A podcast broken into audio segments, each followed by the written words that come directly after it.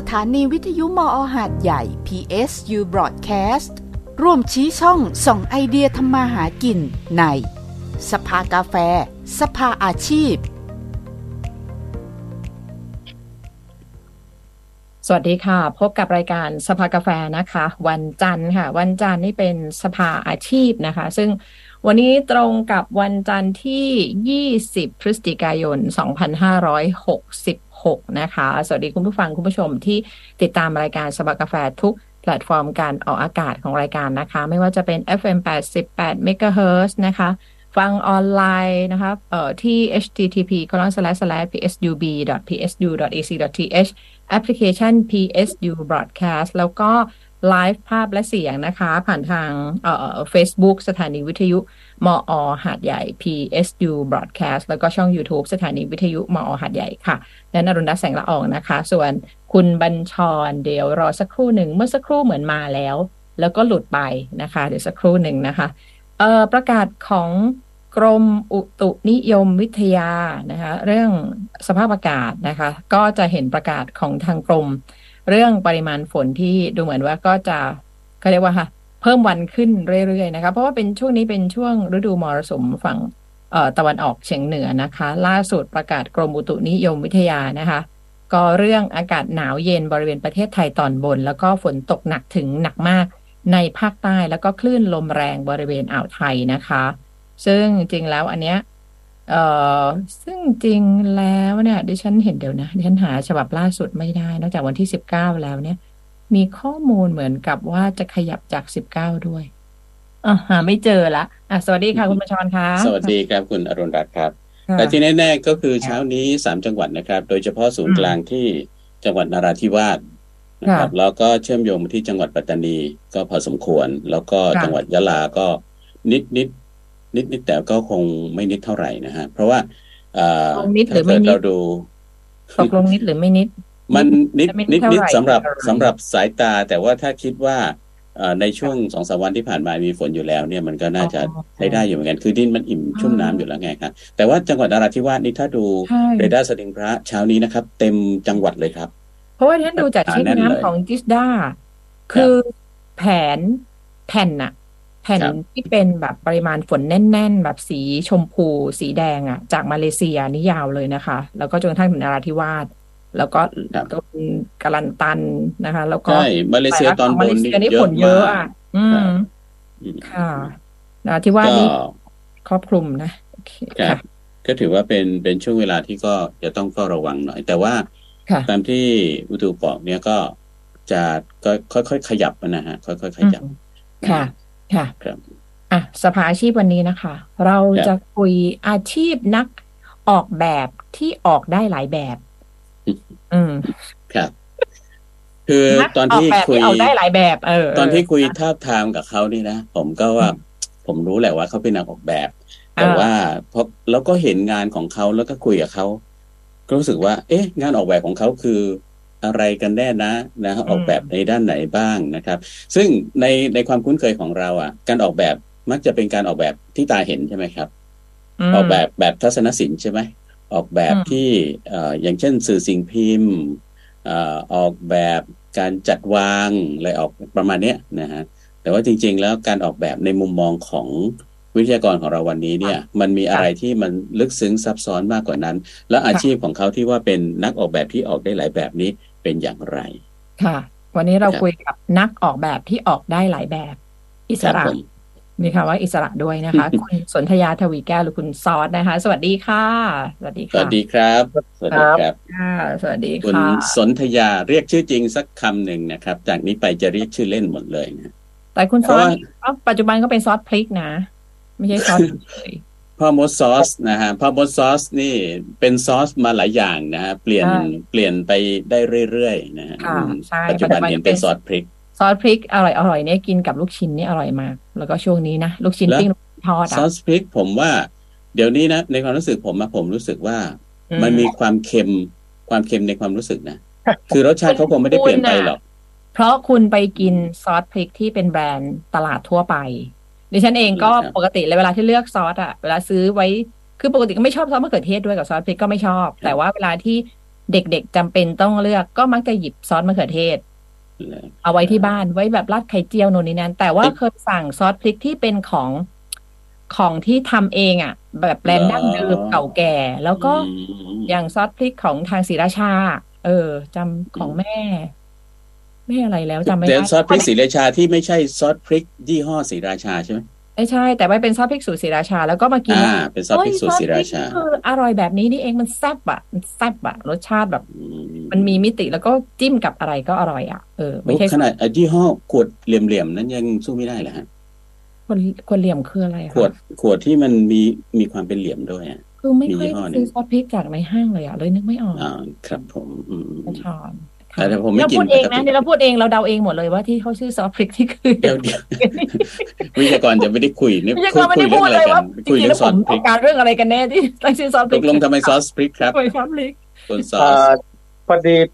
พี่แมนพูดถึงเมื่อกี้พ่อมดซอสใช่ผมลืมตัวเองไปเลยเหมือนกันที่ก่อนหน้านี้เป็นพ่อมดซอสครับ แต่ซอสเนี่ยเป็นชื่อแต่พ่อมดเนี่ยเป็นตำแหน่ง เพราะว่าอ่าอย่างที่เกริ่นให้ฟังที่จริงซอสซอสเนี่ยเป็นชื่อของของกิจการผมและเป็นสำนักงานออกแบบ ชื่อซอสครีเอทีฟเพราะผมคิดว่า อ่างานของผมเนี่ยเป็นเรื่องของการปรุงแต่งเหมือนกับครับเหมือนกับอาหารเนี่ยเราเรากินซอสไม่ได้กินเพราะอิ่ม แต่กินเพราะรสชาติมันมีน้อยก็จริง ไม่มีไม่ได้ แต่ถ้ามีก็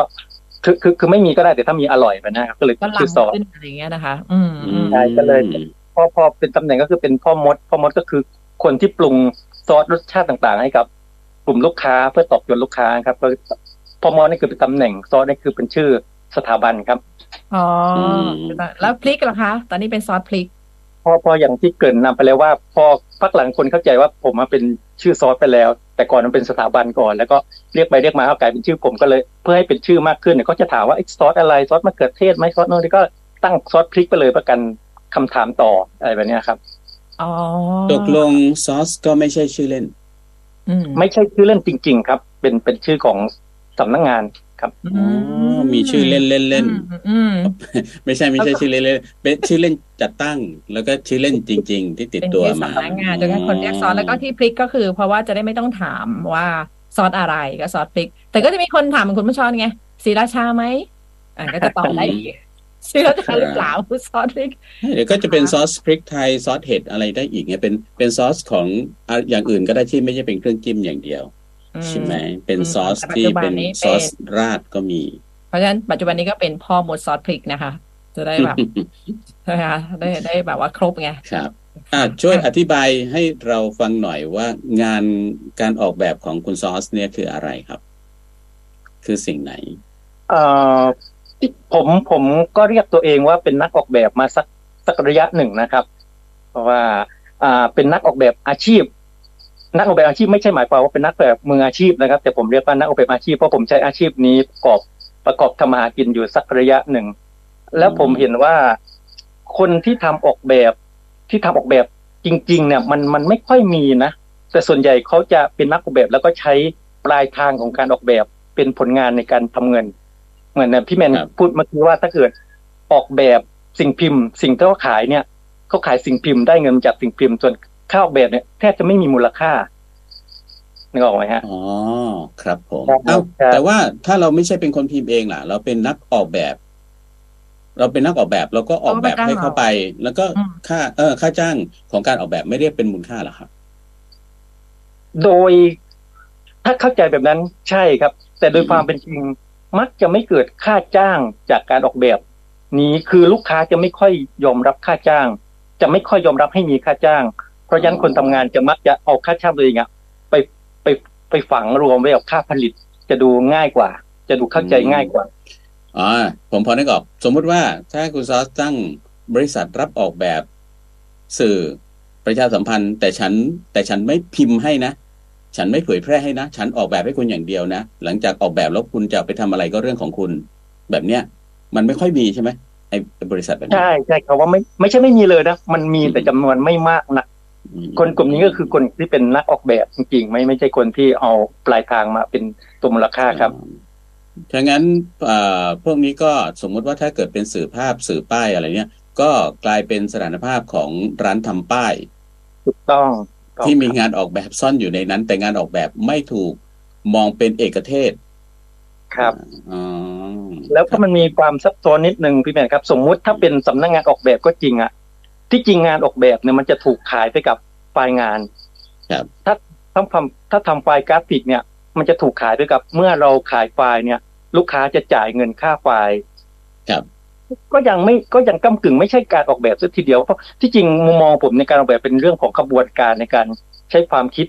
แล้วก็ส่งไปเป็นปลายทางอย่างใดอย่างหนึ่งออกเป็นงานเขียนเป็นเขียนแบบก็ได้ออกเป็นกราฟิก เป็นงานกราฟิกก็ได้ แต่ตัวครับกระบวนการเนี่ย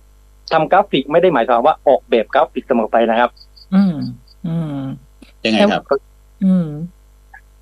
อืมเพราะส่วนใหญ่ทำกถ้าราฟิเกิดเป็นกราฟิกเนี่ยมันก็จะเป็นเป็นไฟล์กราฟิก เพราะฉะนั้นไฟล์กราฟิกที่เกิดขึ้นเนี่ย ไม่ได้การันตีว่าเกิดจากการออกแบบ อาจจะเป็นแค่ไฟล์กราฟิกเพื่อสำหรับพิมพ์อย่างเดียว อาจจะไม่ได้มีกระบวนการในการออกแบบในนั้น ก็เป็นได้ครับ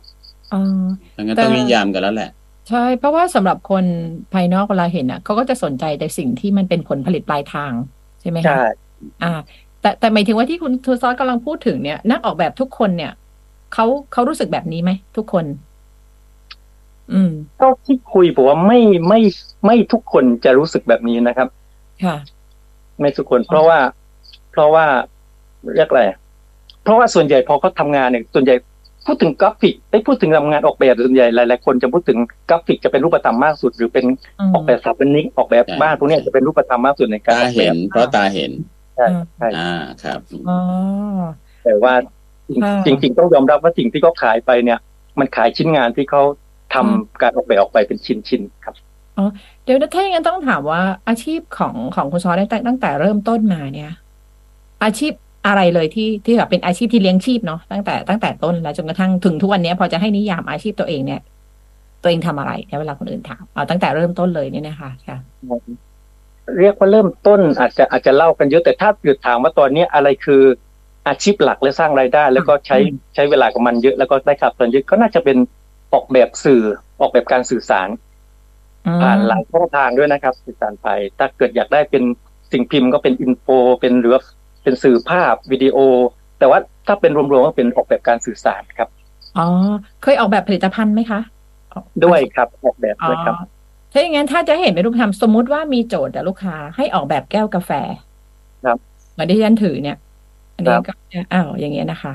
ไอออกแบบที่คุณซอสว่าเนี่ย มันไม่ใช่แค่ออกแบบตัวชิ้นงานอย่างเดียวเนาะมันจะต้องมีบริบทอะไรบ้างที่จะเป็นองค์ประกอบนี่นะคะ สมมติว่าได้โจทย์มาฉันบอกคุณซอสว่าคุณซอสคะอยากได้แก้วกาแฟสำหรับผู้หญิงที่อยู่คนเดียว เยอะไปไหม ผู้หญิงไม่ไม่เยอะไม่เอเยออะเอออยากได้กาแฟกลุ่มเป้าหมาย คือผู้หญิงวัยทำงานที่ทำงาน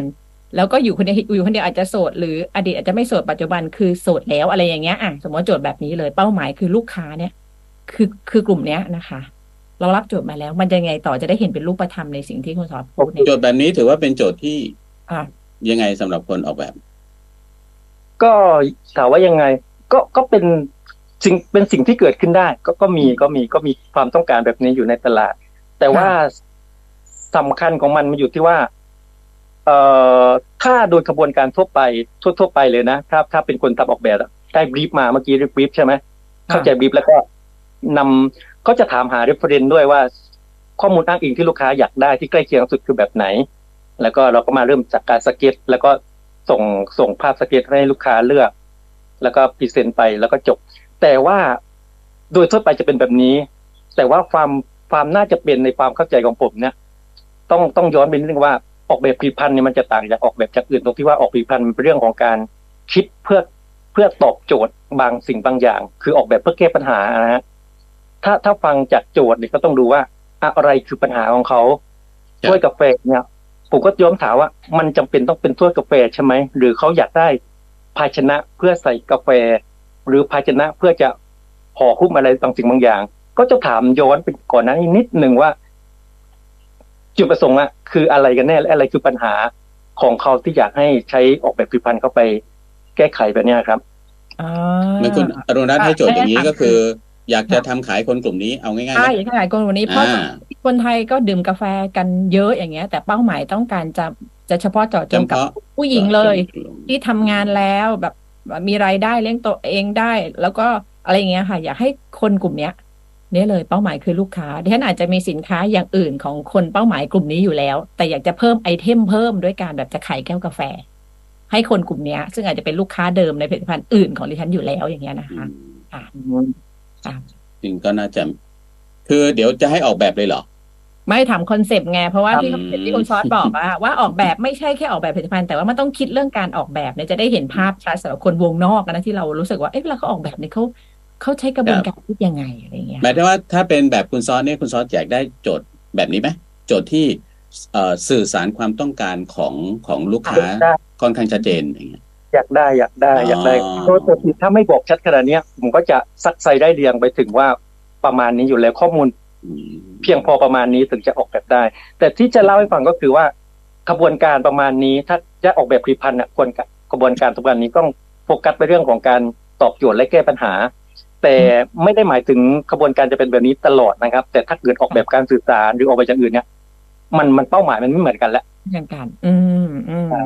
ทีนี้พอได้โจทย์แบบนี้ต่อแล้วมันจะเป็นยังไงต่อคะค่ะถ้าถ้าเรื่องออกแบบผลิตภัณฑ์ใช่ไหมพอได้โจทย์มาก็เริ่มจากสเก็ตครับค่ะ สเก็ตแล้วก็ส่งกลับให้ดูว่าตรงกับความต้องการประมาณไหนและให้ปรับแก้ยังไง แล้วก็ แล้วก็จบ โดยกระบวนการก็ประมาณนี้ไม่มีอะไรซับซ้อนมากมาย ถ้าต้องการการสื่อสารด้วยดังนั้นคุณซอสทำได้เอาคุณซอสทำให้ดิฉันให้หมดเลยแล้วการผลิตภัณฑ์ด้วย แล้วก็ต้องการการสื่อสารด้วยเพราะฉะนั้นก็ต้องการจะทำการตลาดด้วยเหมือนกันอะไรอย่างเงี้ยนะคะค่ะเอ่อ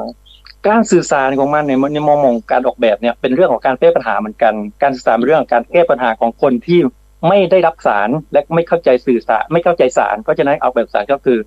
เราเราต้องรู้ว่าสื่อสารที่ใครและอะไรคือตัวตัวสารที่อยากจะให้สื่อ อาจจะหมายรวมไปถึงการออกแบบคำพูด ออกแบบการไม่ใช่แค่จัดวางสวยสีสันสวยงามอย่างเดียวนะออกแบบเรื่องของการคำพูดอันไหนที่มันดูจะน่าน่าโดนน่าโดนใจอะไรแบบนี้ครับ แล้วก็ผ่านช่องทางรูปแบบไหนเป็นเป็นสื่ออินโฟไหมหรือเป็น แต่ถ้าลูกค้าเจาะจงมาเลยว่า เป็นตัวนั้นตัวนี้ อันนั้นก็ตัดตัดตรงนั้นออกไปก็ไปเรื่องของการวิธีการจะได้เลยครับ แต่โดยทุกครั้งถ้าเป็นผมเนี่ย ผมก็จะถามกลับไปถึงถึงที่มาและเหตุผลว่า มันจำเป็นต้องเป็นรูปแบบนั้นเลยใช่ไหมตายตัวเลยแบบนั้นเลยใช่ไหมถ้าลูกค้ายืนยันก็จะข้ามขั้นตอนนั้นเพื่อทำเลย แต่ถ้าลูกค้ายังไม่ไม่มีไอเดีชัยวอะไรร์หรือยังไม่แบบโล่ยังงไม่ๆมีเลยอะไรเงี้ยค่ะค่ะใช่ใช่ใช่เอ้คุณซอสเรียนอะไรมาค่ะอืมใช่นะครับ อ่า ถ้าคุณอรัตน์ถามว่าถ้าเกิดถ้าลูกโล่ค้างมาแบบๆเลยโล่งๆนึกเลยไม่ออกเลยเพอไม่รู้มีอะไรบ้างมีอะไรบ้างให้คุณซสแหละทำไปเลยอะไรเงี้ยนะคะ เดี๋ยวมีมีอะไรให้บ้างที่ว่าโล่งๆเลย นี่มีตัวสินค้าไหมก็นี่ไงมีแก้วกาแฟอะไรครับนี่ไงออกแบบผลิตภัณฑ์แล้วทีนี้ต้องการเรื่องการสื่อสารด้วยกับกลุ่มเป้าหมายเดิมอ๋อแล้วเราก็ไม่มีไม่มี no ไอเดียไม่มีไอเดียอะไรเลย ก็ให้คุณซอสทำไปเลยค่ะอะไรอย่างเงี้ยนะคะค่ะเอ่อที่ที่จริงโจทย์แบบเนี้ยมันมันจะ ง่ายก็ว่าง่ายนะแล้วก็ยากยากที่สุดก็ว่ายากที่สุดก็ได้ ด้วยความเป็นสายแต่ทีเนี้ยความถ้าลูกถ้าคนออกแบบมีความเป็นมืออาชีพเขาจะยึดขบวนการเป็นสำคัญว่า ว่าเอาเอาถ้าเอาเอาลูกค้าเป็นที่ตั้งอะก็ต้องลูกค้าต้องพยายามอ่ารีบรีบกับหาลูกค้าเป็นระยะระยะ ว่าอืมสโคปความต้องการเนี้ยก็ประมาณนี้มาถูกทางหรือเปล่า แล้วก็ค่อยค่อยค่อยค่อยๆแกะรอยมาเป็นเสียเตียบเสียเตียบเพื่อให้ลูกค้าตรวจสอบเป็น ให้วงมันแคบลงแคบลงแคบลงอะครับมแต่อย่างแรกคงต้องหาให้คือลูกค้าต้องตอบให้ได้ชัดเจนก่อนว่าเขาต้องการอะไรแท้ที่จริงแล้ว เหมือนอย่างคุณอรุณรัตน์เนี่ยค่ะต้องการแก้วกาแฟที่ว่าเนี่ยคือต้องการเงินต้องการยอดขาย หรือว่าต้องการแบรนด์ที่ทำให้สื่อสารเชื่อมโยงกับตัวเองให้เป็นที่รู้จัก หรือว่าต้องการอะไรแบบนั้นไหมคือเป้าหมายแบบต้อคืงอไม่ขายของชัดเจนเลย คือเพิ่มไอเทมเออแล้วการอะไรอย่างเงี้ยขายของกับกลุ่มเป้าหมายแสดงว่าจริงๆแล้วฟังดูเหมือนกับว่าลูกค้าที่บอกว่าอะไรก็ได้อะมันไม่จริงนะฉันรู้สึกอย่างนั้นนะคะ เพราะอะไรก็ได้นี่คือท้ายสุดแล้วก็คือระหว่างลูกค้ากับคนออกแบบอะอย่างคุณซอสเนี่ยก็ต้องมามาแบบมาตบมาสโคบมาแลกเปลี่ยนข้อมูลมาคุยมาแกะกันอะไรประมาณนั้นใช่ไหมคะอืมค่ะใช่ใช่อืมเดี๋ยวเดี๋ยวผมขอผมขออ่าพูดนิยามแบบนี้ก่อนสิ่งที่เราคุยกันเนี่ย อาจจะไม่ใช่วิถีปกติของการออกแบบของคนส่วนใหญ่ทั่วไปนะ ต้องต้องบอกว่าเป็นอาจจะเป็นเฉพาะวิถี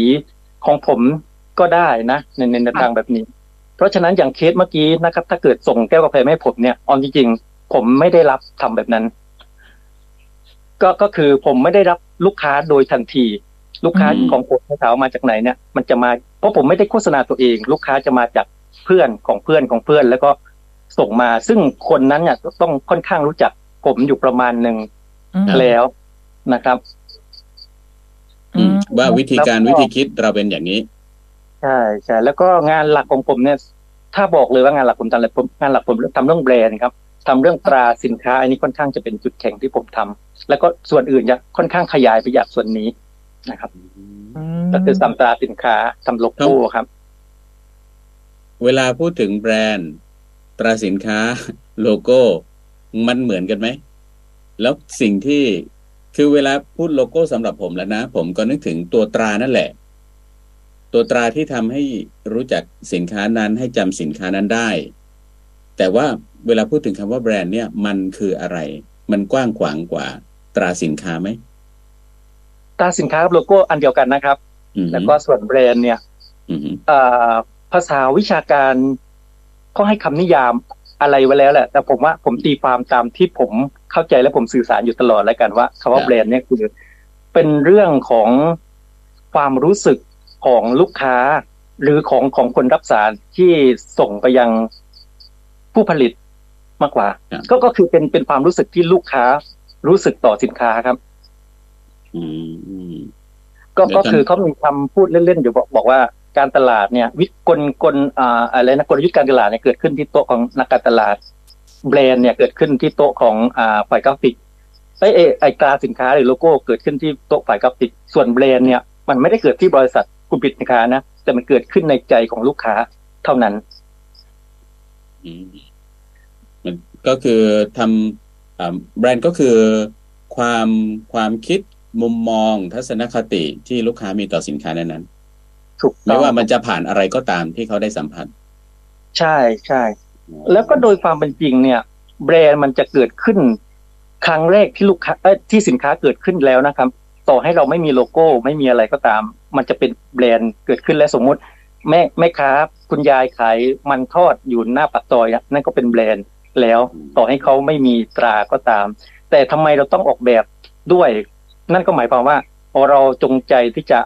ชักจูงหรือชี้นำให้คนอื่นนะคิดตามที่เราอยากให้เป็น เพราะไม่นั้นเนี่ยเขาอาจจะคิดเป็นอย่างอื่นก็ได้เพราะแบรนด์มันเกิดขึ้นอาจจะเป็นแบบอื่นที่เราไม่ได้คาดหวังนั่นก็เป็นวิธีการของการสร้างแบรนด์คเพื่อวามจะจดจใช่ำอืมอ๋อมันแบรนด์นี่มันเป็นเรื่องของความรู้สึกได้ไหมคะใช่ใช่คืออย่างเช่น สมมุติว่าเขาเอ่อคุณป้าคนเนี้ยยังไม่มีตราไม่มีร้านเลยนะแต่ว่าสิ่งที่แตกต่างอย่างเช่นกล้วยทอดอย่างเงี้ย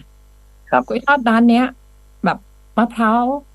เหมาะกว่าร้านอื่น กินแล้วมันมีความมันหวานนิดๆอะไรอย่างเงี้ยแล้วเราจำรสชาติได้ ซึ่งมันแตกต่างจากคนอื่นเนี่ยมันเป็นแบรนด์ได้ไหมอันนี้คือมันเหมือนกันใช่จดจำแบรนด์ได้ไหมหแบรือรเป็นนด์คนละอย่างกันนะคะคุณสอนนั่นเดียวกันครับเป็นแบรนด์โดยธรรมชาติต่อให้เราไม่รู้จักป้าคนนั้นเนี่ย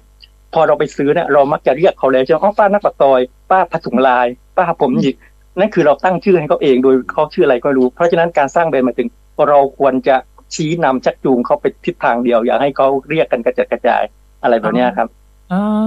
เพราะฉะนั้นร้านที่เราค่ะพูดกันเรียกกันว่าร้านปากหมาอะไรเงี้ยนะขออภัยมันมีคำเรียกอย่างนี้จริง ๆ นะแต่ว่าถ้าเขาขายสินค้าเดียวกันแล้วเขาปากหมาเหมือนกันน่ะ ทีนี้มันจะซ้ำแล้วก็ปากหมาเนาะเหมือนกันแต่ใครก็ทอดเหมือนกันเอาแล้วปากหมาไหนล่ะเราก็ใช่ใช่ใช่ยากแล้วอันนี้ อันนี้เริ่มจะมีความซ้ำแล้วเหมือนกันใช่ไหมคะอืมอืมครับอ๋อค่ะ อะทีนี้อาชีพเนี้ยมันเกิดจากความชอบหรือเกิดจาก ทักษะหรือจากการเรียนเรียนสาขานี้มาก็เลยต้องทำหรือว่ายังไงคะของคุณซอสค่ะเอ่อความชอบไหมผมผมไม่เคยถามตัวเองว่ามันมา เพราะยังไงย้อนนิดนึงว่าพอผมทำงานออกแบบ แล้วพอผมรู้สึกว่าตัวเองเป็นนักออกแบบ แบบออกแบบ โดยโดยคิดมูลค่าจากการออกแบบจริง ๆ แล้วเนี่ยผมก็ย้อนไปว่า ผมก็รู้ตัวเรื่องนี้มาสักระยะนะตั้งแต่ตั้งแต่ตั้งแต่เริ่มทำงาน แล้วก็ผมเริ่มออกแบบ เรียกไม่ได้ว่าผมออกแบบชีวิตตัวเองนะอาจจะไม่ถึงขนาดนั้นแต่ผมพูดชัดว่าผมออกแบบวิธีการทำงานของตัวเองเนี่ย แล้วก็ประสบความสำเร็จได้ชัดถึงตอนนี้ เพราะว่าก่อนหน้านี้ผมทำงานในองค์กร แล้วก็คำถามสำคัญที่ผุดขึ้นในหัวก็คือถามว่า เอ๊ะ แล้วเราได้ค่าตอบแทนมาจากอะไรนะ สิ่งที่เราทำเนี่ยมันส่งผลให้บริษัทจ่ายเงินเราได้ยังไง แล้วอืมสิ่งสำคัญวันนั้นก็คือ แล้วจะทำไงจำนวนเงินเนี้ยมันถึงมันถึงเหมาะกับเราอ่าอืม ก็เลยหลังจากนั้นเราก็ลองเปลี่ยนบริษัทดูก็ค่าตอบแทนเพิ่มขึ้น ก็เปลี่ยนไปเพิ่มขึ้น ก็รู้สึกไม่ใช่หาคำตอบก็ยังไม่ยังไม่ใช่มูลค่าของตัวเองที่แท้จริง ก็ต้องมาเปิดกิจการของตัวเองก็ก็ได้ได้เงินได้ทองมา จนจนต้องต้องปิดจักรต้องปิดปิดร้านหนีเพราะลูกค้าเยอะเกินเสร็จทีนี้ผมรู้สึกว่าเดี๋ยวหน้านี่คือเหตุผลจริงๆเหรอคะแบบลูกค้าเยอะแบบปิดร้านดีกว่าเออหนีแบบไม่ได้อยากได้ลูกค้าเยอะขนาดนี้ค่ะผมผมทำงานสิ่งพิมพ์ด่วน แล้วพอทำงานไปนานๆเข้าเนี่ยถามตัวเองว่า อะไรคือชิ้นงานสำคัญอะไรที่เราทำมาแล้วบ้าง มันก็เป็นนามบัตรหมื่นหมื่นแสนแสนใบซึ่งมันไม่มีเป็นชิ้นเป็นอันที่มันว้าวเลยอะเรารู้สึกเฮ้ยเราทำงานเยอะไปแล้วนะมันไม่มีมูลค่าคุณค่าทางจิตใจจริงๆก็เลย เราคิดออกแบบดีไซน์ตัวเองใหม่ว่า เราจะทำยังไงนะที่เราเห็นค่าตัวเองอย่างแท้จริงด้วยก็คล้าย ๆทำงานส่วนตัวเนี่ยเราได้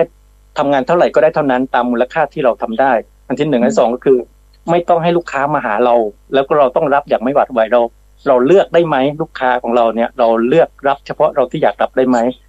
เราจะทำยังไงก็ก็ตอนนั้นยังไม่มีออนไลน์ช่วงแรกก็คือใช้วิธีการปลีกตัวออกไปเลย แล้วก็แล้วก็ไปตามหาลูกค้า ไปคุยกับลูกค้าเท่าที่เราอยากจะไปเจอเขาก็ไป present เขา ไม่ต้องให้ลูกค้ามาหาเรา ก็เลยจุดเริ่มต้นว่า ผมอยู่ในในส่วนที่ผมมีความสุขในในในในเฉพาะ พื้นที่ที่อยากทำงานเป็นไงครับ เป็นที่มาแล้วขก็องรายได้ก็เลี้ยงตัวเองไหวด้วย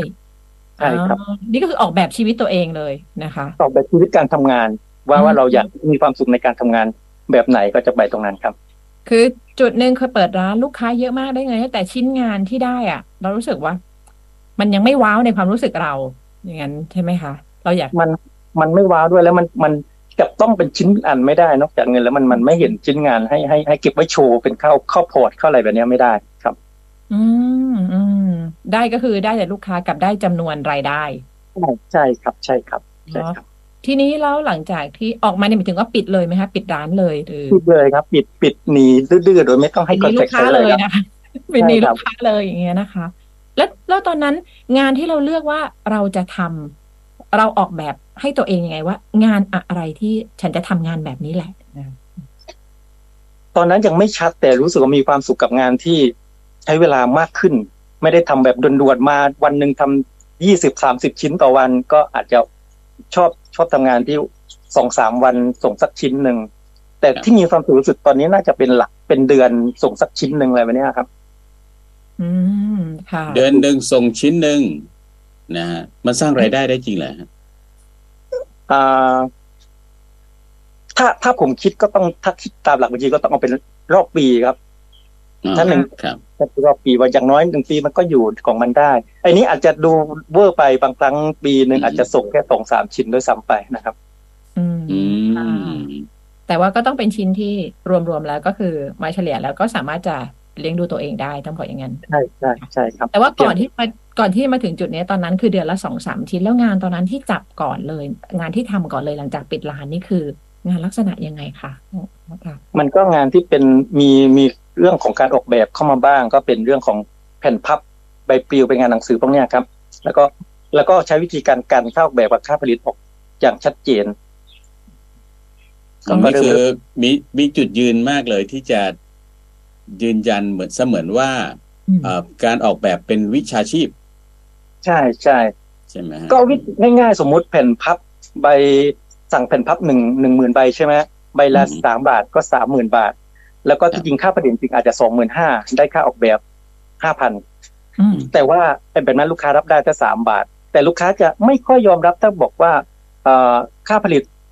ใบละสองบาทสองหมื่นและขอค่าออกแบบสักห้าพันเป็นสองหมื่นห้าถูกกว่าสามหมื่นด้วยนะแต่ลูกค้ารู้สึก เอ้ยค่าออกแบบห้าพันเฉลออะไรแบบเนี้ยอ๋ออ๋ออือ๋อมอ๋อค่ะเรื่องนี้น่าสนใจนะ เรื่องเรื่องการที่เอ่อผู้ซื้อจำนวนหนึ่งเอ่อมองว่าทักษะอะไรที่ผู้ผลิตอะ มีอยู่แล้วเนี่ย เป็นทักษะที่เหมือนกับฟรีได้มาฟรีฟรีอืมๆนะแล้วก็แล้วก็ไม่ค่อยให้คุณค่าหรือว่ามูลค่ากับสิ่งกับ กับทักษะประสบการณ์อะ ที่ที่กว่าจะได้มา แต่ว่าอืมเอ่อให้ค่ากับตัวที่เป็นตัวตัววัตถุปลายทางมากกว่า อืมค่ะ แล้วก็แล้วมันเอ่องานตอนนั้นเนี่ยถือว่ามันสามารถมีงานที่เป็นแบบมาสเตอร์พีซไว้ให้เป็น reference เราได้ไหมคะค่ะเพราะว่านี่คือเป็นความตั้งใจของเราที่รู้สึกว่าเราอยากจะผลิตชิ้นงานที่เราแบบ เราภูมิเรา เรารู้สึกกับมันมากๆไม่ใช่ตอนที่เปิดร้าน แล้วก็มีลูกค้าไหลมา แล้วก็ในเชิงปริมาณอะไรอย่างเงี้ยค่ะมีครับก็มีงานเก็บเข้าพอร์ต ซึ่งมันช่วงนั้นน่าจะเป็นยุคช่วงเกิดใหม่สำหรับผมนะช่วงใหม่ก็คือเราต้องเริ่มสะสมใหม่เพื่อจะหาหาลูกค้าก็ต้องเก็บผลงานแล้วก็เอาลูกเอาผลงานเนี้ยไปตามหาลูกค้า แต่ว่านั้นคือณจุดนั้นนะแต่พักหลังเนี้ยการสะสมงานก็เริ่มเริ่มหายหายไป แล้วก็มาเข้าสู่ยุคเมื่อกี้ที่เล่าให้ฟังว่า ผมจะไม่รับงานใครทันที แล้วถ้าเกิดลูกค้าอยู่ดีลูกค้าจะออกช่วยออกแบบให้หน่อย ผมก็จะถามว่าออกแบบอะไรออกแบบแบบไหน แล้วผมพยายามแนะนำสิ่งที่ใกล้เคียงกับเขาให้ว่าอ๋อคนนี้ทำนะทำได้ดีทำก็จะพยายามส่งไปให้ เว้นแต่ว่าเขามีความจำเป็นจะต้องอ่าให้ผมทำให้จริง ๆ เช่นชอบในสไตล์อาร์ตออกแบบหรือหรืออะไรอะไรที่ที่คิดแล้วว่าเออเขาเขาจะเป็นต้องใช้ผม แต่ถ้าเกิดเขาบอกว่าเออไม่รู้จักใครให้ผมทำเนี่ยไอ้อันนี้ อันนี้จะ จะไม่จะไม่จะไม่ได้แบบนั้นครับฟังดูคล้ายๆก้ากึ่งกับปฏิเสธงานไว้ก่อนเลยอะส่วนใหญ่จะใช่จะส่วนใหญ่ใช่เหมือนเหมือนพี่แมนบอกช่วยออกแบบโลโก้ให้หน่อย ผมก็จะถามเออเอาจริง ๆ ผมก็ยอมรับ ผมคิดอยู่ในใจว่า โลโก้มูลค่าหลายหมื่นเนี่ย มันไม่ได้ส่งเสริมให้ขายดีเลยนะ ผมก็บอกวันนี้มันมันเรื่องจริงจะจะออกแบบโลโก้แพงๆทำไมผมออกแบบโลโก้ค่อนข้างแพงแล้วก็อาจจะขายไม่ดีด้วยซ้ำไป จะเอาเหรอ นะครับ แต่ถ้าเกิดเขายืนยันว่า ต้องต้องบอกแบบนี้ก่อน งานของผมนี่จะเป็นงานลักษณะคือ rebrand ลักษณะคือคนทำธุรกิจไปสักระยะหนึ่งแล้ว ไม่ใช่ส่วนเริ่มต้นพอเริ่มต้นบางทีก็อาจจะอ่าเริ่มต้นมาด้วยโลโก้ที่มูลค่าไม่เยอะมากเพราะต้องเขาเขาเขาจำเป็นต้อง save ต้นทุนหรืออะไรก็แล้วแต่ แต่พอทำสักระยะเนี่ย พอเขาเริ่มรู้ตัวเนี่ย ผมว่าโลโก้ตราสินค้าพวกนี้มันเป็นเหมือนกับเครื่องรางของขลังมันเหมือนยัน เพิ่มความภาคภูมิใจหรืออะไรส่งกำลังใจให้เขาบางสิ่งบางอย่าง ผมว่าพอถึงจุดนั้นเนี่ยเขาจะเริ่มแสวงหาว่า เอ๊ะมาเติมเต็มสังจิตใจเนี่ย จะหาใครมาเติมเต็มมาดีก็อาจจะแบบเนี้ยผมจะสืบให้เขาได้ แต่ว่าถ้าเริ่มต้นที่เขายังไม่ค่อยมั่นใจนะผมก็จะแนะนำว่าไปหาจุดเริ่มต้นที่ที่ราคาไม่แพงก่อนก็ได้นะอันนี้น่าสนใจอีกเหมือนกัน เพราะว่าพอเริ่มต้นมาสักระยะหนึ่งแล้วเนี่ยแปลว่าตัวตนเขาอะมีละเนื้อหาเขามีละไม่ใช่เอ่อ สิ่งที่เขาทำเนี่ยไม่ใช่เป็นความฝันที่เขาอยากจะเป็นละแต่เป็นสิ่งที่เขาเป็นแล้ว แล้วเราทุกคนอะสามารถมองเห็นสิ่งนั้นได้นะเพราะฉะนั้นไอตัวโลโก้เนี่ย ตัวตราตราสินค้าที่จะออกเนี่ย มันก็จะสามารถสื่อสารถึงสิ่งที่เขาเป็นได้เลย ไม่ใช่สิ่งที่ฝันจะเป็นเท่านั้นแบบนั้นไหมด้วยด้วยครับด้วยครับแต่อีกมุมหนึ่งหมายถึงว่าอย่างที่ผมบอกเนี่ย พอถึงจุดหนึ่งพอกิจการเขาเริ่มแข็งเนี่ย ตราโลโก้เนี่ยยิ่งมันจะเป็นไม่ได้ไม่ใช่เป็นตัวนำทางแล้วจะเป็นตัวเสริมให้เขารู้สึกมั่นใจนะครับ เพราะฉะนั้นความมั่นใจได้มาจากจากจากคนที่เขารู้สึกว่า เอ้ย มันมันมันมันให้สตอรี่เขาได้อะไรแบบนี้ครับ ครับ ผม อืมจริง ๆ มีตัวอย่างอยู่นะครับอยากให้เราดูตัวอย่างอะไรบ้างไหมจากเรื่องของงานออกแบบ ที่คุณซอสทำถ้า มันจะมี ชุดที่เป็นภาพสเก็ตลูกค้า อันนี้อันนี้เกิดจากที่ผมไปอ่าสอนให้ให้ให้เกิดตราชุมชนนะครับ ก็คือไปให้ชุมชนเขาเรียนรู้ในการสร้างตราของของตัวเองมีที่เป็นรูปต้นมะพร้าวกับปลาตรงนั้นนะฮะอ๋อต้นมะพร้าวสองต้นมีปลาตรงกลางใช่อันเมื่อกี้โฮสหยิบขึ้นมาแล้วภาพนี้เอาลองดูอีกทีครับ ค่ะ อันนี้ใช่ไหมคะ ต้นมะพร้าวมันดูเหมือนต้นนี้ภาพร่างไหมอืมใช่ภาพร่าง อ่าภาพร่างจากลูกค้าอันนี้เกิดขึ้นจากความต้องการเขาคืออะไรผมก็ให้ร่างให้เขาดูเอ้ยไม่ใช่ให้เขาร่างให้ดูเขาก็บอกว่าเออจำไม่ได้ว่าอันนี้ชื่อชื่อ ชื่ออะไรสักอย่างแต่ว่าเขาเล่า story ว่าพื้นถิ่นของเขาเนี่ยเป็นมีต้นมะพร้าวแล้วมีปลา แล้วก็ชื่อติดเกาะอะไรสักอย่างถ้าจำไม่ผิดนะเสร็จทีเนี้ย แล้วภาพต่อไปที่เป็นภาพกราฟิกแล้วที่เป็นสีน้ำตาลอย่างเดียวที่เป็นกราฟิก ก็จะเล่าให้ฟังว่า โดยทั่วไปถ้าถ้ากราฟิกได้โจทย์จากลูกค้าที่แบบร่างเนี่ย สิ่งที่ทำได้ก็คือ วาดตามลูกค้า แต่ว่าวาดเป็นไฟล์กราฟิก มันก็ทำให้ดูสวยขึ้น เห็นไหมครับอันที่เห็นที่เป็นเป็นรูปกราฟิกแล้วช่วยเปลี่ยนนิดหนึ่งนะภาพโครงสร้างเดียวกันเลย แต่ว่าเป็นกราฟิกครับ อันนี้เป็นกราฟิกแล้วมันก็จะดูสวยขึ้นนิดนึงจากภาพวาดแต่ถามว่ามันถามว่าพอหรือยังผมผมบอกว่าสถานการณ์ของงานออกแบบโดยตลาดทั่วไปประมาณนี้ ลูกค้าส่งแบบมาแล้วก็ทำเป็นไฟล์ เพราะฉะนั้นเวลาขายเนี่ย ผมถึงบอกมันยังไม่เกิดกระบวนการออกแบบ แต่สิ่งที่ขายก็คือขายไฟล์กราฟิก ขายไฟล์ที่เกิดจากโปรแกรมกราฟิกเราเอาเป็นแบบนี้แล้วส่งคืนไปให้ลูกค้าอ๋ออ่าแล้วก็ความเวลาจะหยุดอยู่แค่นี้ใช่ไหมคะใช่ แล้วก็ดูภาพถัดไปอีกสองภาพจากจากเนี้ยครับ มันก็เป็นไปได้ว่าถ้าเกิดว่านักออกแบบเนี่ย มีมีทักษะในการออกแบบก็อาจจะมีการเปลี่ยนแปลงรูปแบบให้เพิ่มเติมอีกนิดหน่อย โดยใช้ไฟล์ที่สวยขึ้นอะไรแบบเนี้ยก็มันจะได้อีกสองแบบนั่นแหละฮะครับเช่นที่เขียนว่าแบบที่สามครับ ใช่ก็คือสองกับสามอ่ารูปอ๋นี้อครับครับอาจจะดูสวยขึ้นแล้วแต่ประสบการณ์ของของกราฟิกแต่แต่ทั้งหมดทั้งสิ้นสื่อความกำลังจะบอกว่าสื่อความมากขึ้นด้วยใช่มีมีใช่บางอย่างที่เพิ่มเติมเข้าไป ใช่ใช่ แต่ท้ายสุดกำลังจะบอกว่า มันเป็นแค่เกณฑ์เป็นเกณฑ์แค่การใช้โปรแกรมของมของคนทำโปรแกรมใช่มันก็เป็นประมาณนี้ มันก็เลยอยากจะนำเสนอส่วนงานของผมเนี่ยมันจะออกเป็นอันสุดท้ายที่อันสีเขียวนั่นแหละครับค่ะแบบที่สี่อืมอืมโอ้นี่เริ่มต้นจากต้นมะพร้าวสองต้น มีเอ่ออะไรดวงนะอาทิตย์ปลาอยู่ตรงกลางตามมีดวงอาทิตย์ นะครับอืมแล้วก็มีดวงอาทิตย์ แต่ว่าครับรูปที่ลูกค้าร่างนี้ไม่มีดวงอาทิตย์เนาะอืมอ่าลูกค้าร่างไม่ไม่มีเหมือนจะมีนะจริงมันอาจจะลางๆมีครับอ๋อมีครับครับ ผม อืมอืมอืมแล้วก็เสร็จทีเนี้ยมันมันกำลังจะบอกว่า วิธีการก็คือไปสรุปความต้องการของเขามาทั้งหมด แต่ว่าเราไม่ได้ถ่ายทอดออกมาเป็นรูปทรงตรงตรงอืมปกติถ่ายทอดผ่านรูปนามธรรม มันยังมีปลามีดวงอาทิตย์ แล้วก็มีเสี้ยววง วงเดือนของเออมุสลิม แล้วก็มีรูปเล่นน้ำรูปทุกอย่างเนี่ยนะฮะ แล้วก็โดยจากการสอบถามมันเมื่อกี้ที่ผมถามโจทย์ไปอะครับจากเขามีแค่โจทย์แค่นี้ แต่เราพอเราถามไปเนี่ยมันอาจจะได้เรื่องราวมากกว่านี้ แล้วก็เรามาสื่อผ่านผ่านผ่านเรื่องราวมุมมองเราในในในโดยใช้อ่าหลักการศิลปะนี่แหละครับ ผมเรียกว่าแบบเนี้ยคือน่าจะเป็นใกล้เคียงกับงานออกแบบมากกว่ามากกว่าแบบต้นๆที่ผ่านมาครับ เพราะมีมีประโยคสุดท้ายที่บอกว่าเพราะไม่งั้นเราก็จะเป็นแค่ งานภาพประกอบ ก่อนหน้าเนี้ยก่อนจะมาเป็นชิ้นเนี้ยมันเหมือนเป็นลักษณะเป็นภาพประกอบ เท่านั้นเองใช่ไหมครับค่ะอ๋อค่ะอืมค่ะนี่จากเดิม ทีเนี้ย สมมุติว่าลูกค้าเขาบอกว่าเขาชอบแค่หยุดอยู่ที่ภาพประกอบล่ะคะแบบพออ่าหลายเรื่องแล้วปรากฏว่าเขาชอบภาพประกอบมากกว่าที่เป็นโลโก้อันนี้คุณซอสจะจะคุยกับลูกค้ายังไงคะหมายถึงว่าก็ก็อยากก็ก็ต้อง ก็ต้องยอมให้เป็นแบบนั้น เท่าที่เราสามารถยอมให้ได้ครับ อืมค่ะอ่าขออนุญาตแชร์ภาพที่เป็นรูปกุญแจสีเขียวๆฮะค่ะคุณที่จะเขียนว่าออกแบบนะครับเขียวค่ะ เดี๋ยวนะคะเดี๋ยวโฮสต์มีไหมครับ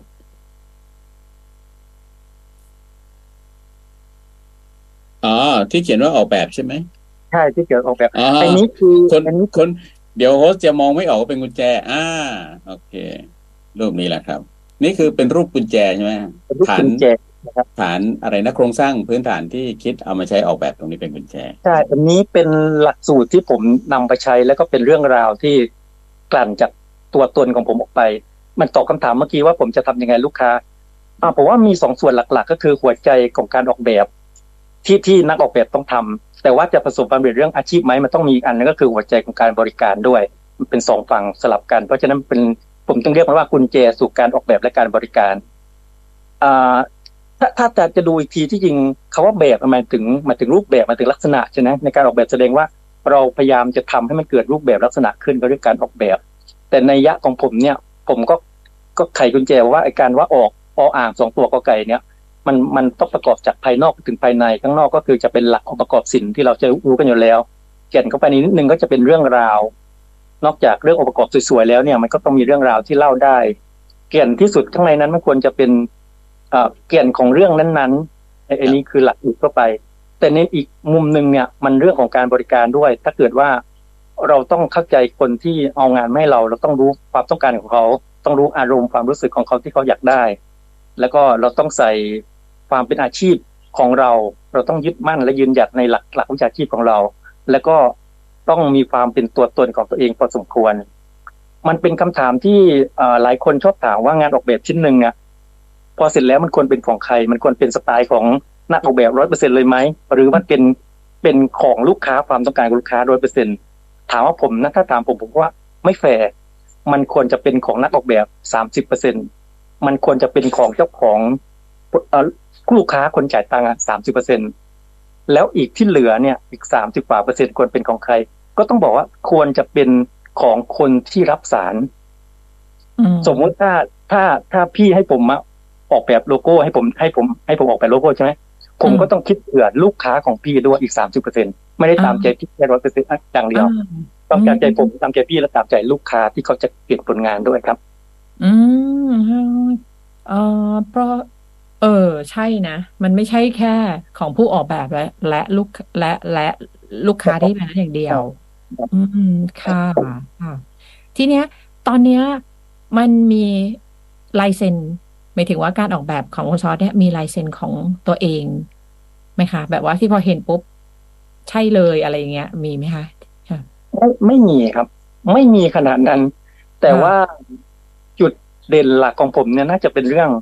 การบริการออกแบบ ผมถึงบอกลูกค้าหลายคนว่าออกแบบผมเนี่ยจบด้วยการงานอาจจะไม่สวยนะ แล้วก็ใช้เวลานานด้วย มูลค่าอาจจะดูแพงพอสมควร แต่ที่ผมรับประกันก็คือ รับประกันความพอใจ ถ้าเกิดงานออกแบบของผมไม่พอใจเงินหนึ่งบาทผมก็ไม่รับครับ เพราะว่าสิ่งที่ผมรับเงินจากลูกค้าคือค่าบริการการออกแบบครับ เพราะฉะนั้นบางครั้งอาจจะไม่สวย แต่เอาเอายังไงก็ต้อง ตอบโจทย์ความพอใจของลูกค้าถ้าลูกค้าเออ พอใจรับได้จ่ายเงินจบครับคุยกันมาสามเดือนออกแบบกันมาสามเดือนสรุปแล้วลูกค้าครับไม่พอใจ ถ้าถ้าออกไปเป็นแบบนั้น ลูกค้าไม่พอใจจริงๆผมก็รับได้ครับ แต่ส่วนใหญ่จะไม่ออกแบบนั้นนะอ๋อค่ะเพราะฉะนั้นก็เพราะฉะนั้นการกันมาการเลือกให้ลูกค้าเข้ามาหาเราเอง จากการที่รู้จักผลงานเราก่อน เป็นตัวคัดกรองเบื้องต้นอยู่แล้วใช่ครับ ถ้าอย่างนั้น เออเขาเรียกว่าค่าใช้จ่ายหรือ หรือค่าออกแบบเนี่ย มันมันมีค่าอ้างอิงยังไงคะเขาคิดกันยังไงคะอะไรคือเป็นเป็นค่าอ้างอิงคะคุณซอคะค่ะค่าราคาไข่ใช่แบบมันอิงกับอะไรอิงกับอะไรอิงเอกับอค่าเนี่ยครองอิงชีกับพอะไร อิงกับอะไรไอเอออย่างสถาบันนี้เนี่ยก็จะมีเปอร์เซ็นต์จากอะไรนะคะ พวกมูลค่า พวกค่าก่อสร้างอะไรอย่างงี้ใช่ไหมคะ คนทำงานก็มีค่าแรงขั้นต่ำหรืออะไรเงี้ย แต่ว่าทั้งออกกาแบรบก่อสร้างก็คิดว่าตารางเมตรละหมื่นอะไรเงี้เอยอใช่เนี่ยไหมค่ะแต่การออกแบบเนี่ยคิดจากอะไรอะไรคือค่ากลาง อ้างอิงจากอะไรคะเวลาคิดไม่มีครับผมผมเคยทำกลุ่มนักออกแบบเนี่ยแหละแล้วมีคนอยู่เยอะมาก ราคากลางนี้ไม่น่าจะเป็นจริงในงานออกแบบครับ ไม่น่าจะเป็นจริงได้นะครับ เพราะว่า เพราะว่าความหลากหลายของลูกค้ากับความหลากหลายของของอ่า นักออกแบบเนี่ยมันมันมันเยอะมากมันถึงหาค่าอ้างอิงไม่ได้ แต่ว่าค่าอิงของตัวเองมันก็ไม่คงที่นะครับ จากสิบปีที่แล้วเนี่ยค่าค่าพอใจของตัวเองเนี่ยอาจจะระดับหนึ่งพอประสบการณ์มากขึ้นเนี่ยความพอใจของตัวเองอาจจะเพิ่มขึ้นอีกระดับหนึ่งอะไรแบบเนี้ยครับ เพราะฉะนั้นค่า ค่าราคากลางผมว่ามันต้องมันสิ่งที่ตอบได้ง่ายสุดน่าจะเป็นเรื่องของประสบการณ์ของของผู้ออกแบบเป็นสำคัญ มันเหมือนกับเป็นงานศิลปะครับ ว่ามันหาราคากลางที่สมบูรณ์ในในตัวเลขไม่ได้ แต่หาราคากลางที่สมบูรณ์ระหว่างผู้ซื้อและผู้ขายได้ครับ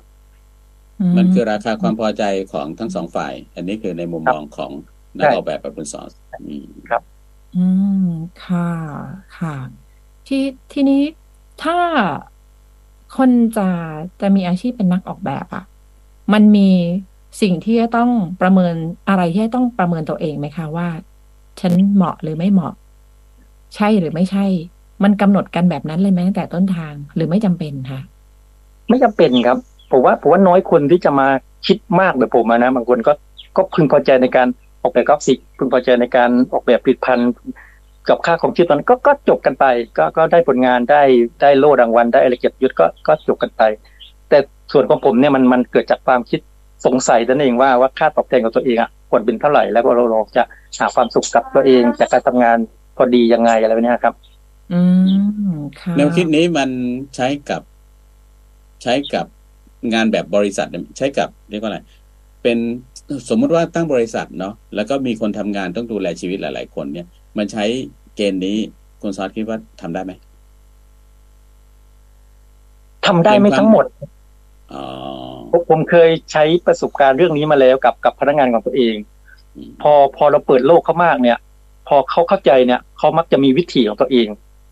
พอเขาเข้าใจก็เห็นเส้นทางของการมาของรายได้เนี่ยเขาก็จะมีวิถีของตัวเอง ซึ่งซึ่งพอทำหลายหลายๆอันก็เออผมก็เห็นไหมผมก็ยอมรับนะเออก็มีก็มีวิธีของตัวเองคืออะไร ออกออกไปทำเองใช่รับงานอิสระเอออย่างนั้นนะใช่ใช่ใช่อ่าเพราะคือบางอาชีพต้องยอมรับนะว่า ต่อให้เราเขามาทำงานกับเราวันหนึ่งที่เขาสามารถมีทักษะอะไรเอง เขาก็จะเขาก็อยากอยากทำอะไรเองใช่ไหมคะ หลายหลายอาชีพเลยที่มันธรรมชาติโดยเป็นแบบเนี้ย ถ้าเราเข้าใจธรรมชาติเห็นว่ามันก็เป็นเรื่องที่ที่เราพอคาดการณ์อนาคตได้อยู่แล้วว่ามันอาจจะเกิดสิ่งนี้ขึ้นมาอย่างเงี้ยนะคะค่ะ ทีเนี้ยส่วนใหญ่ส่วนใหญ่ลูกค้า ตอนตอนเนี้ยที่คุณชอทำเนี่ยจะเป็นอะไรคะผลิตภัณฑ์ของชุมชนเป็น เอ่อพวกเรียกพวกอะไรคะเป็นเอ่อเจ้าของสินค้าเจ้าของหรืออะไรคะส่วนใหญ่งานตอนเนี้ยที่ที่ที่รับอยู่เนี่ยนะคะ ที่บอกว่าเดือนหนึ่งเฉลี่ยประมาณสักอะชิ้นกว่าๆนิดๆอะไรอย่างเงี้ยนะคะค่ะเอ่อต้องบอกว่าณปัจจุบันพักหลังในยงาน ผมก็ไม่ค่อยเยอะมากนะครับ อ่าก็อาจจะไม่เยอะมาก แต่ว่ามันจะมีงานที่ทำบ่อยๆก็เป็นเรื่องของ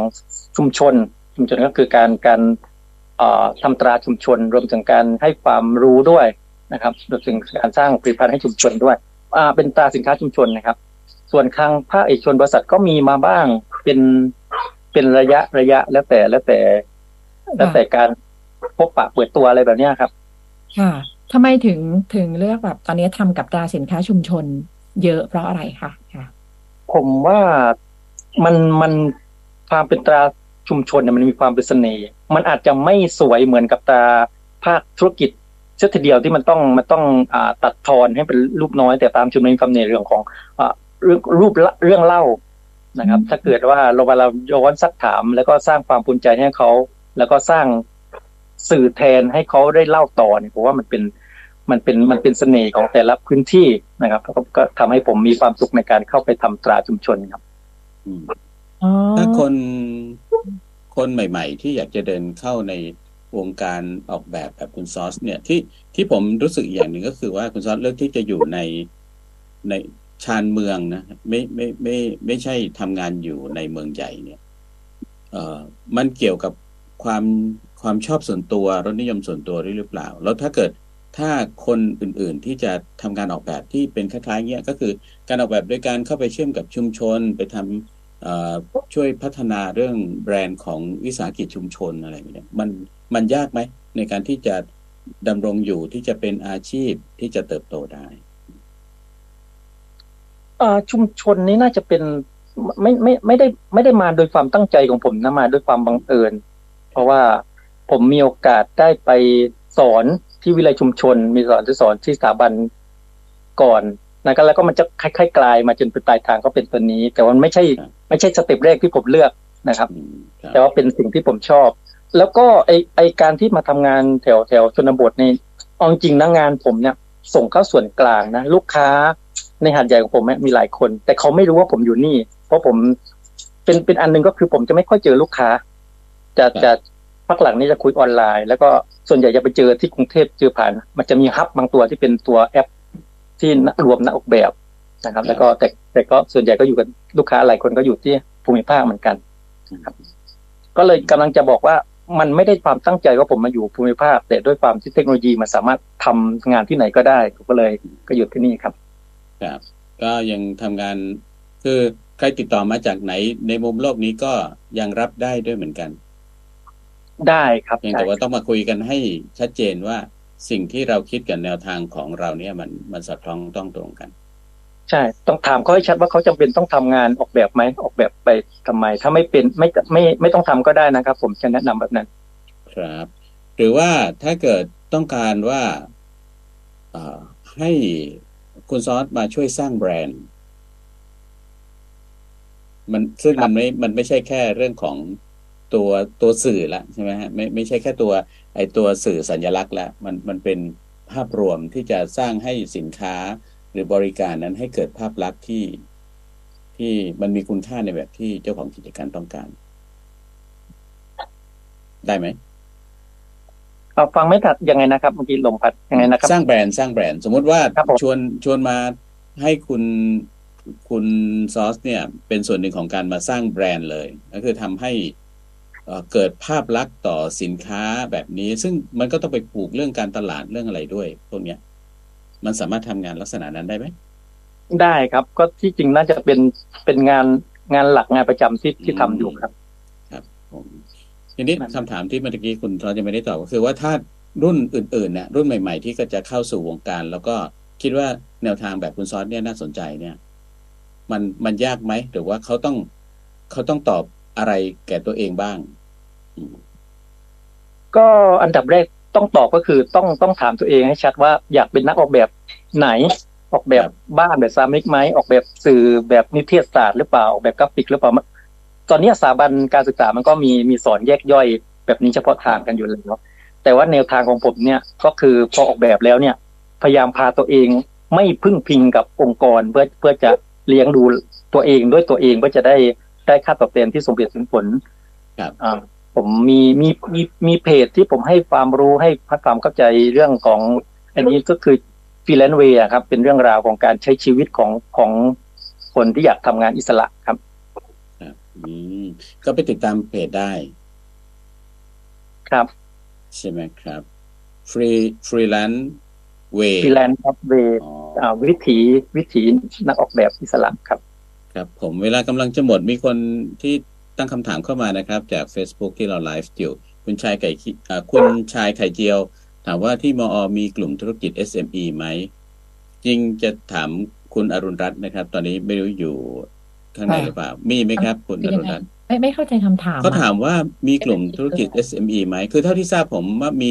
มีเอ่อหน่วยงานที่สนับสนุนเรื่อง SME ในสหมาลายๆพัมินติธ์ธุรกิจ SME สงขลาพิมพ์ในอ่าเฟซ แต่เขาถามในมอเขาถามในมอ มีกลุ่มอ๋อ SME ไหม ผมเห็นแต่พวกการการอบรมการสนับสนุนใช่นะฮะการคือค่ะถ้าเกิด SME อยากจะค่ะไปขอความช่วยเหลืออย่างเงี้ย มันก็จะมีสถาบันอืมที่ใช่ช่วยช่วยเป็นพี่เลี้ยงให้อยู่ อาจจะต้องเป็นประเอ่อมาณนั้นนะแต่หมายถึงว่าต้องการอะไร อาจจะต้องพิมพ์ให้ข้อมูลเพิ่มนิดนึงนะคะอืมว่าต้องการการสนับสนุนหรืออะไร แต่ว่า ถ้าต้องการจะรวมกลุ่ม SME เนี้ยก็พิมพ์ค้นหาสมาพันธ์ธุรกิจ SME สงขลาได้นะคะซึ่งมีอยู่แล้วอะมีอยู่แล้วนะคะครับผมค่ะอะนี่ก็คือเรื่องที่เราคุยกันนะครับ แล้วก็เป็นเรื่องของนักออกแบบที่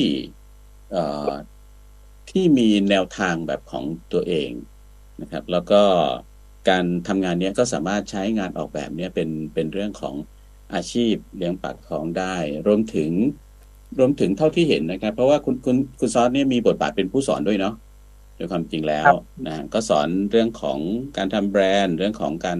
ออกแบบด้วยนะซึ่งไอสิ่งที่คิดเนี่ยมันก็มีโอกาสที่จะสื่อสารออกไปไปสู่สังคม แล้วก็สิ่งที่น่าสนใจอย่างยิ่งก็คือว่าเอ่อการที่เราทำงานโดยไม่ได้ไม่ได้เอ่อมุ่งมุ่งแต่ว่าจะเป็นตัวรายได้อย่างเดียวเนี่ย แต่สามารถหาค่าความพอใจ ซึ่งส่วนหนึ่งมันก็คือความสุขนั่นเองนะฮะความสุขไม่ว่ากับตัวเองหรือว่ากับลูกค้าที่เข้ามาหาเราก็ตาม มันก็มีความหมายต่อชีวิตด้วยจริง ๆ นะครับครับวันนี้ต้องครับขอบคุณครับ คุณซอสครับ คุณสนธยาทวีแก้ว เป็นนักออกแบบอิสระนะครับครับผมยินดีที่ได้ครับคุยกันในสภากาแฟครับหมดเวเวลาคลารับน้อผมยนิดเดียวเนี่ยนะครับใช่เวลาน้อยมาก ครับผมอะขอบคุณมากครับ ค่ะครัสบวัสดีครับ สวัสดีครับ ค่ะสวัสดีค่ะ สถานีวิทยุมอหาดใหญ่ PSU Broadcast ร่วมชี้ช่องส่องไอเดียทำมาหากินใน สภากาแฟ สภาอาชีพ